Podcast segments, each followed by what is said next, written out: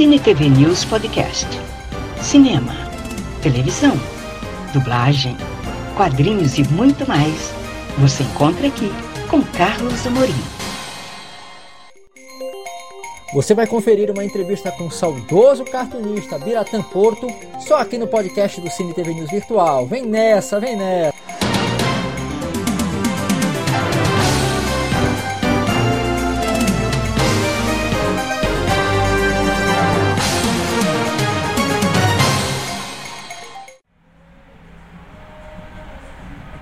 Carlos Amorim para mais um Curta do Cine TV. Você está ouvindo aí pelo nosso fundo aí que a gente está num espaço bem animado que é a comemoração, o aniversário da Biblioteca Pública Arthur Viana. E hoje eu estou num sábado, gravando num sábado à tarde, com vários chargistas, cartunistas e desenhistas que vão fazer uma palestra hoje aqui pra gente. E um deles é um velho conhecido nosso, um dos grandes cartunistas da Terra, que é o Biratã Porto, que gentilmente concordou em conversar conosco mais uma vez. Biratã, bem-vindo ao Centro TV News, você está virando nosso sócio, graças a Deus. Sim, é um prazer sempre falar com você e dar uma contribuição quando a gente pode, né, para todos esses curiosos e desenhistas da área, né, do humor e do quadrinho.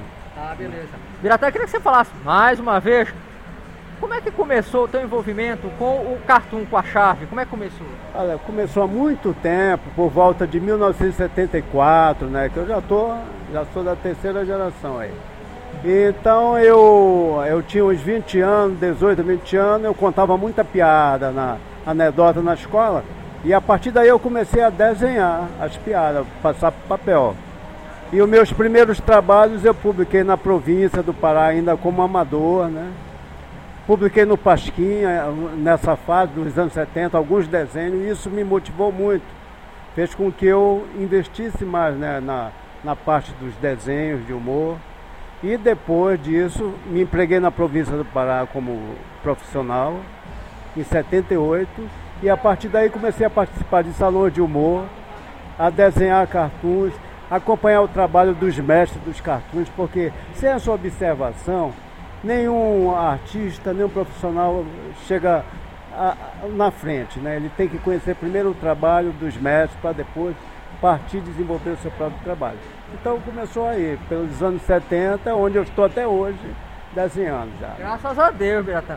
E diga-se passagem, Biratã, para você, quem são os mestres? Do desenho de humor? É. No Brasil, o Ziraldo, é, é, pelo, pelo a produção dele, incansável, com quase 80 anos, o homem vai para tudo quanto é feira, lançando livro, produzindo sempre, e tem um trabalho artístico muito grande. Jaguar, Nani, oi, e tem uma turma de, de grandes desenhistas assim. Sim. E jovens tem, tem o Laerte, Angeli, essa turma do quadrinho, essa geração é que é da pesada mesmo. Certo. Agora, Brito, até que você falasse um pouquinho, é, até para os nossos ouvintes, os veículos, os jornais, as TVs, por onde você já passou? É, eu, eu trabalhei só na província do Pará aqui, como profissional. Trabalhei durante 21 anos fazendo a charge diária. Mas hoje em dia eu publico em jornais de São Paulo, Rio, fora do Brasil, nos Estados Unidos, no México, na França, em livros, vários, revistas e jornais. Mas assim, sem contrato, é uma publicação aqui, outra ali, mas tem bastante publicações. Beleza. Biratã, como é que você está vendo o mercado de quadrinhos, do humor aqui no Brasil? Porque a gente vê que, tem, que a, a revista Média voltou, é. algumas publicações estão dando espaço, jornais também. Como é que você está vendo? Você, vou usar essa expressão que eu acho horrível, mas não tem jeito, veterano aí desse mercado, como é que você vê é, como é que você vê isso aí? Olha, eu vejo o seguinte, que o quadrinho é, estrangeiro sempre teve um espaço muito bem guardado nas bancas de revistas. É o caso da produção Disney, os Marvels, né? E toda essa grande produção. DC, tem que falar DC, tem que falar DC que o Bené tá aqui do nosso lado, você é, vai reclamar. Essa é, é a área dele. É. Então, o que eu vejo agora é uma, uma valorização do quadrinho brasileiro através do Maurício Souza, né?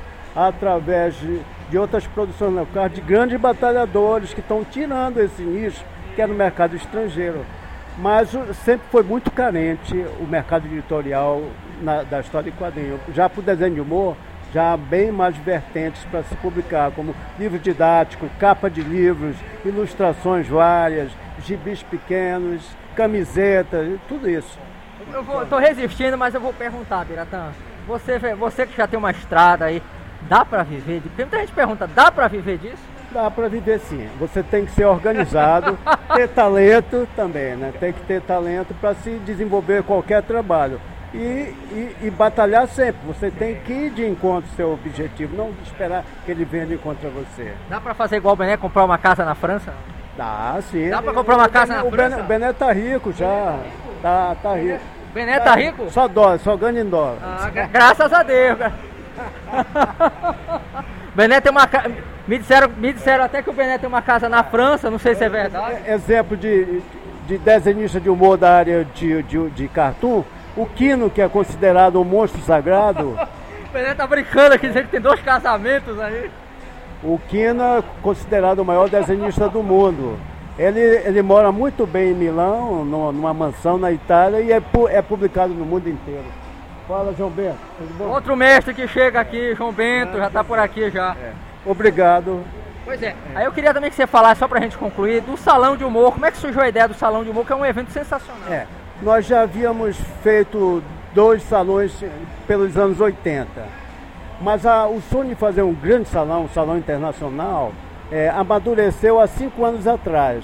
Então, é, em, 1900, em 2008, nós realizamos o primeiro salão o grande salão internacional da Amazônia, que já estamos na terceira edição. É, inclusive está trazendo nomes aí. Quais, se você pudesse até falar para nós ouvintes dos nomes. É, no, no, no, primeiro salão nós trouxemos a nata do de, desenho de humor e quadrinho no Brasil, que foi Laerte, Angeli, né, Fernando Gonzalez, é um timaço aí, Edgar Vasques, um time de primeira. Isso aí foi um pontapé assim para o salão dar uma guinada sensacional.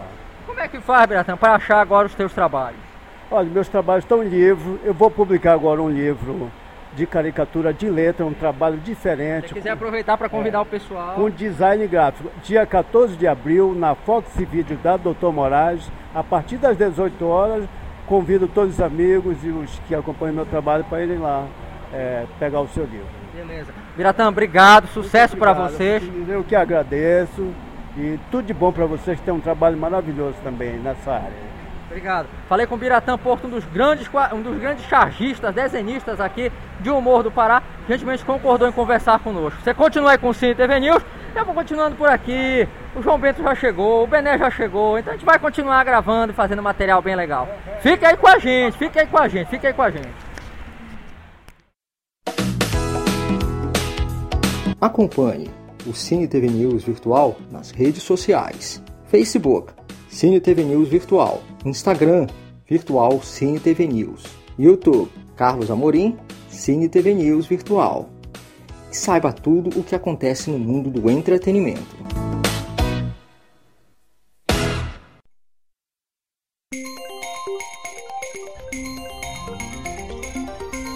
Muito obrigada por acompanhar este podcast do Cine TV News Virtual.